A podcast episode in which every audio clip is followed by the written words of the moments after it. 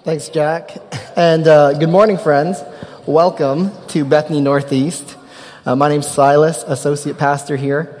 And um, as we look to engage and finish this series we've been going through in the book of Mark, uh, we're going to be going to the longer ending of Mark in the book.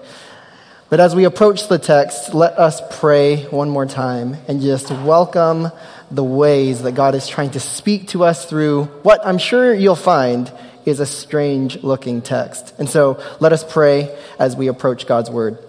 God, we are grateful for the gift of this day.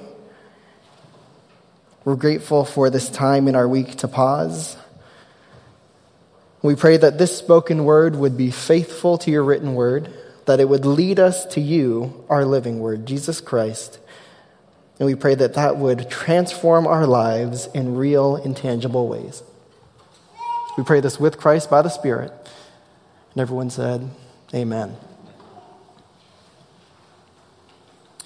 In 1912, George Went Hensley was ready to preach.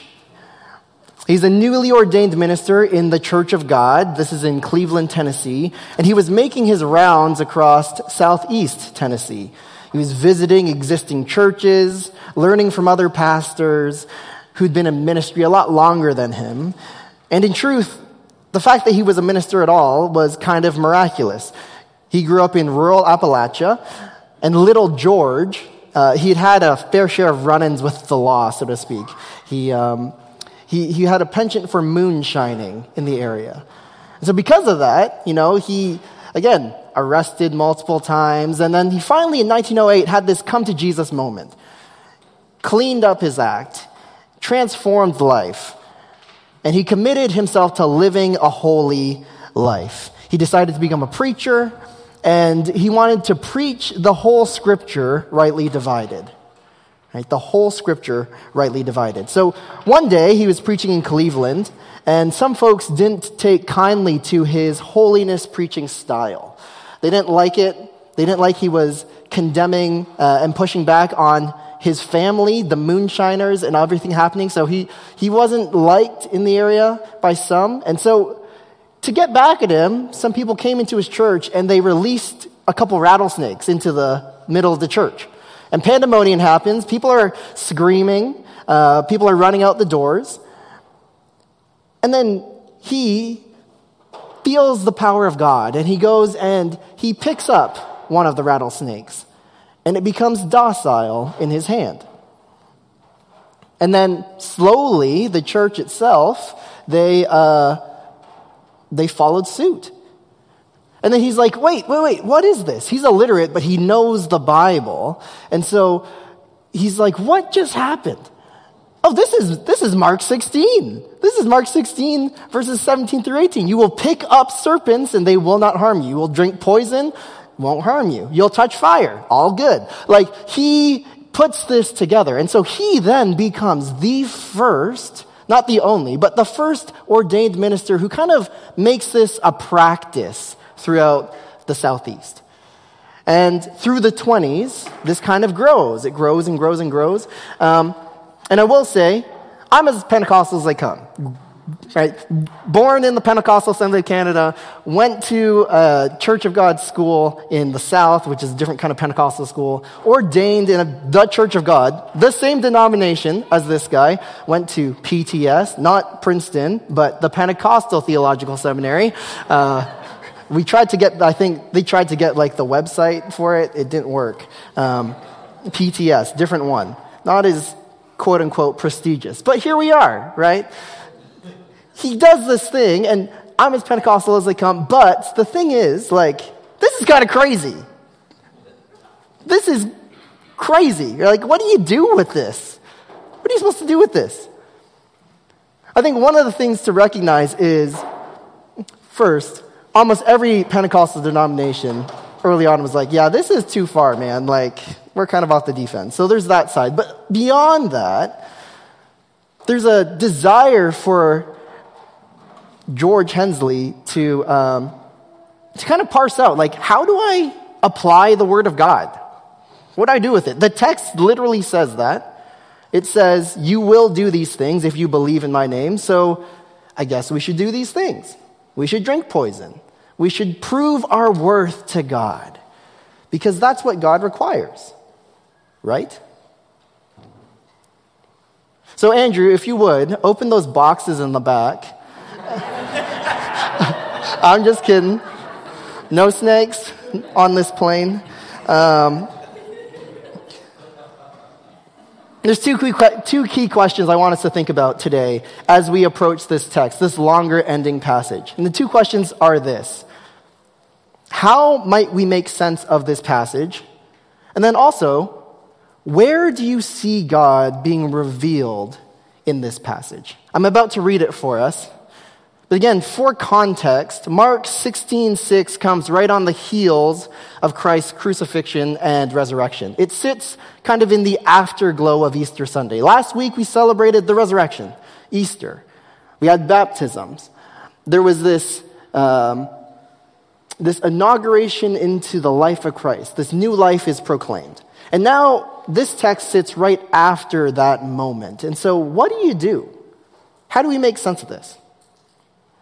Again, our two key questions how might we make sense of this passage? And then, where do you see God being revealed in this passage? I'm going to read it for us.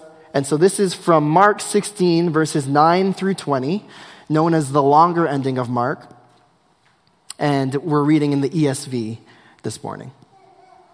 Now, when he arose early on the first day of the week, he appeared first to Mary Magdalene, from whom he had cast out seven demons. She went and told those who had been with him as they mourned and wept. But when they heard that he was alive and had been seen by her, they would not believe it. After these things, he appeared in another form to two of them as they were walking into the country. And they went back and told the rest, but they did not believe them. Afterward, he appeared to the eleven themselves as they were reclining at the table. And he rebuked them for their unbelief and hardness of heart, because they had not believed, excuse me, um, those who saw him after he had arisen. And he said to them, Go into all the world and proclaim the gospel to the whole creation. Whoever believes and is baptized will be saved, but whoever does not believe will be condemned. And these signs will accompany those who believe. In my name, they will cast out demons. They will speak in new tongues. They will pick up serpents with their hands. And if they drink any deadly poison, it will not hurt them. If they lay their hands on the sick, they will recover. So then, the Lord Jesus, after he had spoken to them, was taken up into heaven and sat down at the right hand of God. And they went out and preached everywhere, while the Lord worked with them and confirmed the message by accompanying signs. This is God's Word. And so, throughout Christian history, this passage has been approached in a variety of ways. Specifically, again, those verses, verses 16 through 18. Some choose to take it very literally and try to apply that. Right? That's a minority of the Christian world, but that's one way to make sense of it. Others choose to ignore it or overlook it. Right? Let's just gloss over this, move on. There's other great commissions, there's other parts of the gospel that probably reinforce a different reading than this. Let's move on. Um, let's ignore it. Some choose to try to principalize it. So distill it down, boil it down, and like, what's the essence? What's the moral? What's the principle when you kind of boil off the crazy here? That's another way to do it. For us this morning, I want us to take a step back and experience this passage in the broader context of Mark. So there's three observations I want us to look at. And the first thing is this. In verse 9, it begins, the passage begins by telling us that on the first day of the week, this is when this happens. The first day of the week. Now, this is important language, right? This is key language. Because it's telling us that we're now in the story of God talking about like a new reality, a new week, a new slate, a new way of engaging the world. All through the book of Mark, Mark has been And Jesus has been connecting these threads about new creation is here. Right? New things are being remade. So you can make all of the ties and the ways that Jesus, through the book of Mark, quote unquote, reverses all of these things that happen through history. And as that's happening in this new way, one of the realities that this longer ending invites us to is it describes a new reality that's been inaugurated by Christ's death and resurrection. Like, death is no longer what it was. There's a new life that's found in Christ. New creation. The first day of the week is here. And so this kind of frames out a new way of engaging the world, but also a new way of experiencing spirituality and life with God. Verse 9 is important for the rest of the tone for how this passage can read us. If we go to our second verse, verse 15 is the nature of the Great Commission that's mentioned here. Notice the, the, the scope, Taka, um, notice the scope of how this Great Commission happens. It says, Go into all the world, all the cosmos, and proclaim the gospel to all creation. The whole creation, all created things, right? Now, normally in Matthew and the other Gospels in the Great Commission, it says, Go into all the world and proclaim the good news to all nations, all ethnos. But this is unique because it says, Go into all the world and proclaim the gospel to all creation, all created things. All created things. The Greek word here is ktisis, and it's curious because of the way it refers to all created things. Typically, when we think of creation, we think of wildlife, we think of nature, we think of humans. We go back to Genesis and we envision creation described there, right? So, like the birds of the air, the fish of the sea, everything in between, that's creation. This is true. This is part of ktisis. But also, ktisis refers to a legal or judicial function authorities and institutions, legal structures. If we could get that picture up there, Maj, with just that diagram of different ways that this word expresses itself, it refers to a variety of things. And that changes the nature of this Great Commission. Like, note the uniqueness of this commission compared to the other Gospels. The scope of the Markan Great Commission is holistic, right? Nothing is beyond the realm and scope of God's creation. That's all things created, everything we think about in Genesis, but then also every community we participate with, every order that exists.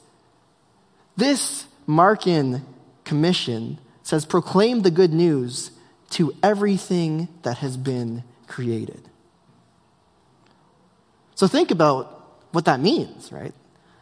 That means that we interact with people, but we also interact with and we bring redemption and we call redemption to systems that are around us, to the earth, to people, but then also the things that make it for people to be together.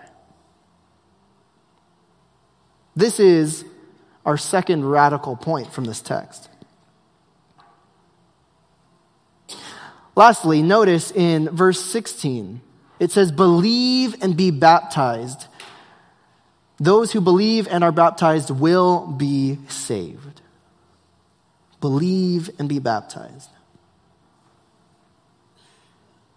This is talking about assent, what you acknowledge, what you assent to, but then also your action. There's something that comes after. Assent and action combined spell out salvation in Mark. And this is one of the curious and shocking things that happens, right? Notice it's not just belief alone. In Mark 5, the demons, they believe in Jesus. They'll acknowledge who Jesus is. But the action that accompanies that knowing of who God is, knowing of who Jesus is, doesn't make them salvific. Right? Are we catching this? Salvation in the book of Mark has an action component directly tied to the assent. How do the things that you reflect and live out reflect the one that you assent to? Right? So, this is one of the keys for parsing out what is happening in the rest of this book. Remember, friends, in this whole book, Mark 1 1, it tells us it's the beginning of the gospel of Jesus. Right? Now, we might say, like, oh, because it's at the beginning of, of the book, well, that's just telling us, like, an intro to the book of Mark that's going to tell us about Jesus. But the book itself is called the beginning of the gospel of Jesus. And that invites us to reflect on what Jack uh, framed out for us last week in the Easter sermon, right? The shorter ending. He talked about how Mark invites us to live the rest of the story with our lives. Right? So the book of Mark in verse 8 just kind of ends really abruptly. It says, Live out the rest of the story, write the rest of the story with your life. The longer ending of Mark, it carries this same thread, but with a bit more direction. So when we get to verses 17 and 18, the question we should ask isn't which signs do we take literally? Which ones do we take figuratively? How do I decide, like, is now the time to pick up a snake? Is now the time to drink up poison? No, like, that's the wrong question. It's not the question to ask.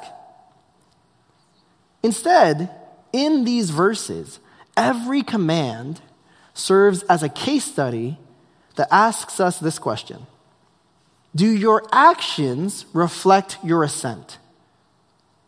Right? Does your baptism as a new creation in Christ move you beyond belief into action that reflects the one that you are now grafted into? So each one of these actions is a case study. It ties back. There's ways to read each one. Think about it like this Cast out demons in Christ's name. The question that's asking us is Will your life perpetuate chaos or will it bear peace on the world? Like, will your life perpetuate chaos or will it bear peace in the world? They will speak in new tongues. Will your life be characterized by the uniformity of the Tower of Babel or the unity of Pentecost where everyone hears the gospel in their own language. Right? So in, in the Old Testament, you have this story of the Tower of Babel. Everyone comes together in one language and they make a tower together. And it's all the same. There's a uniformity there that tries to ascend, to build a tower to become like their own gods. You get to the story of Pentecost in Acts 2. And now you have the same message being heard, but it's heard in the language of every nation, tribe, and tongue. There's a difference between uniformity and unity. One, in this side, holds together a message of God that's proclaimed and hears it in unique and different languages. This one tries to make everything the same. When it says in this passage, they will speak with new tongues, one way to read that is, again, that question Will your life be characterized by the uniformity of Babel? Or are you going to hear the way God is calling you towards unity in the rest of the world? Can you hear God's voice in the voice of others that aren't like yours? I'm going to send you to all creation. You're going to proclaim my gospel to people, to the earth, to systems, Will you do that and not just try and make things uniform, but discover how God is at work here? Here's the tough one they'll pick up serpents with their hands. What do we do with this? Question it asks us is Will your life be seized with deceit? Or will you handle and deal with lies that keep you from loving God and neighbor? In the earliest text we have in Genesis, we have that image of the snake, one who misleads and deceives. The question is will you be seized by the snake or will you take hold of what the snake is trying to do in you? Will you handle and deal with lies that keep you from loving God and neighbor? If they drink any deadly poison, it will not hurt them. Is your consumption guided by self preservation, or will you drink the cup of Christ with Christ? And then this one they will lay hands on the sick and they will recover.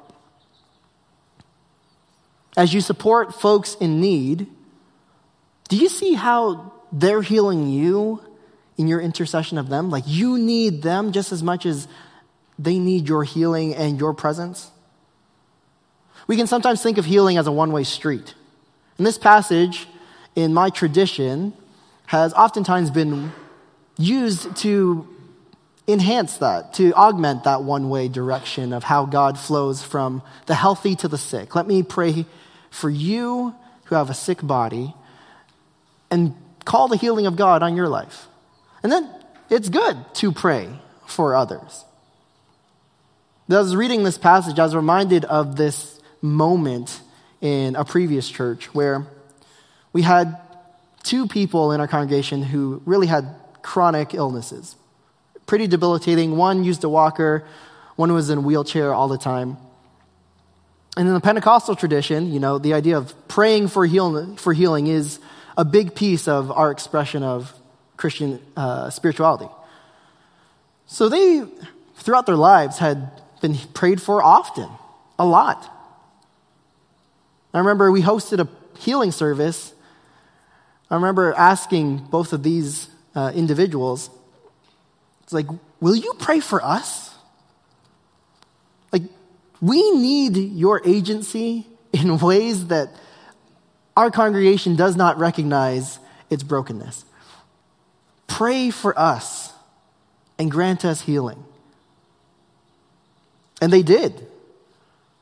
They exerted their own agency in deeply healing ways. I remember the lady came up and said, That was the first time in 30 years in church that I've ever been given the space to pray for someone, not just be an object that's prayed over, but a subject who has agency to embody the fullness of God.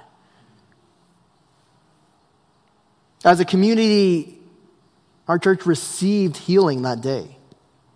An awareness of each other's struggles, a sense of humility in reception. In receiving prayer from unlikely sources, it opens us up to say, How is God speaking to us today? Through the most unexpected places, through unexpected people.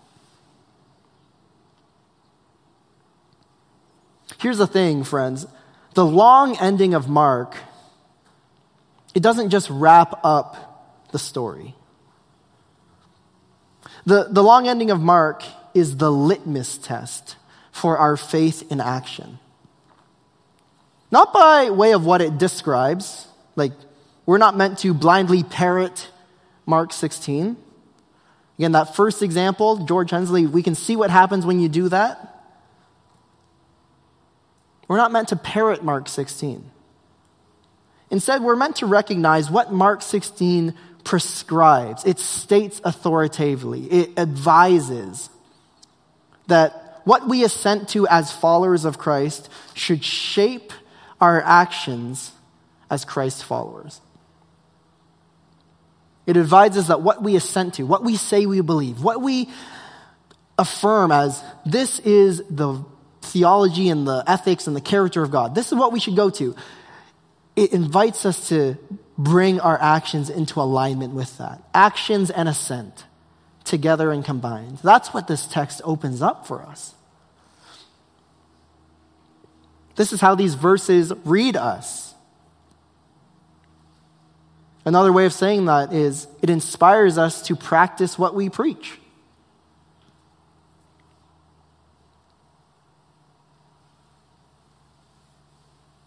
Born in 1915 in Davis City, Iowa, John McConnell grew up as a pastor's kid. His dad was a Pentecostal preacher, traveling doctor, so at that time, when he was growing up, kind of the scientific world and the religious world held together in his father, and this made him and inspired him to do the same, but deeply Pentecostal and also very interested in the sciences. And so he became a chemist, started working in a plastic lab, developing new, uh, new materials. And he was shocked by the amount of waste that was happening from their trials, the kind of pollution that was happening from his company and from his lab, and just by the industry in general. And so he slowly, over time, as one, as a Pentecostal who uh, engages the world by feeling that there's a sense of God in God's Spirit all through the world, he, he felt challenged to say, like, this is wrong. But it's not wrong just because it's hurting others. It's not wrong just because it's devastating the earth. It's wrong because of moral obligation. Like, this is grieving the heart of God. And so, slowly over time, he grows in his activism. He develops a couple organizations around the idea of ecology and protection. And then on Friday, we just celebrated Earth Day. That was the day that this Pentecostal proposed in 1969 to UNESCO. It was voted on and supported. The next year, Earth Day became a thing. His ethic and his assent, his actions and his belief coming together in a way that says, if everything I have is God's, if all of earth and all creation speaks to the glory of God, we can't mar God's creation and mar God's glory. And so his ethic for even developing and launching Earth Day, proposing it in systems, proclaiming the gospel in ways that don't even need to overtly name Jesus, but proclaim God's, God's glory. John McConnell did this. Again, we live in the afterglow of his action celebrated two days ago. And so, where does this leave us? When we have a text like this, Again, there are a variety of ways to read it. But more importantly, then, how do you read this? Literally, figuratively, is the question of how does this text read your life? Where do you find yourself feeling God's action and agency and conviction and comfort and all of these things, challenges, in the way that we can read a hard text like this? We started with the question how do we make sense of this? What do we do? Well, we can pray and we can discern together how, in our lives individually and corporately as a body, God is inviting us in all the case studies that we live to find how God is at work to bring new creation to bear, to help creation recognize what does life mean in light of the resurrection and death of Jesus? Like, why does it matter? You might have heard this distinction before. Oftentimes, the questions Christianity seeks to answer nowadays is questions about atheism versus theism, problem of evil, God's justice. We, we, we talk about it in these ways, and we can frame argument or discussion about God over here, all around the atheism questions. I think for us, more often than not, especially today, the question we're asking culturally isn't these ones. That's not to say these aren't important, but the questions we're asking now are questions of apatheism. Should I be apathetic to this whole faith thing or not? Because what does it do? What does it make? What does it leave in its wake? these are the questions that our neighbors are asking, that our friends are asking, that we're asking. If we believe in this resurrected God, what actions does it make in my life? And beyond that, what action am I called to if my assent is an assent of the Lord? Now, that's a tough question. And each of us are going to answer that in different, unique ways because we're all different, unique people in different stations of life, different spheres of influence, different abilities to preach the gospel to all creation. But that's also the beauty of this text. In telling us to preach the gospel to all creation, that means it doesn't need to just look like Silas preaching right now. It can look like being in the park with another family friend who's going through something difficult and proclaiming the gospel there. It can look like going to your job and performing well to the glory of God. It can look like caring for someone in need, long term care in your family. It can take a whole bunch of different shapes. Proclaim the gospel to all creation.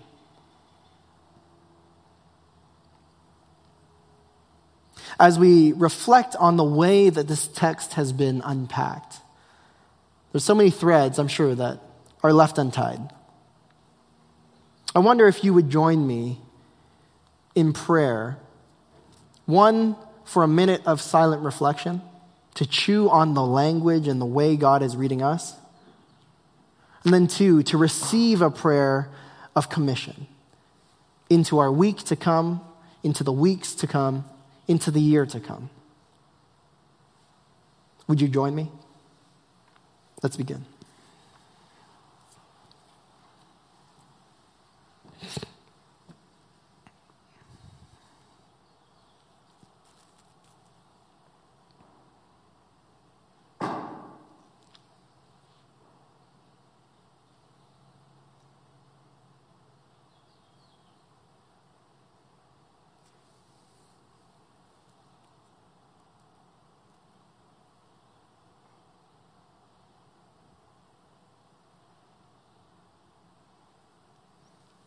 Jesus, we love you. We're grateful for your life, for your death, for your resurrection, the way your life opens up life for us to participate in. We pray as we go our way this week that you would be near to us in helping us discern how our actions can match your ascent. How we might join with you in the renewing of all faith. How we might partner with you in proclaiming your good news to all creation. We recognize that might look different. It might bring us into relationship with people we might not meet otherwise. And yet your spirit guides us. And so, Lord, do your work. Be near to us. And as we draw near to you, may we reflect you in faithful ways, in ways that bring heaven on earth, in ways that rediscover the fullness of your shalom in all the cosmos. Bless us this week. We pray this with Christ by the Spirit. And everyone said, Amen.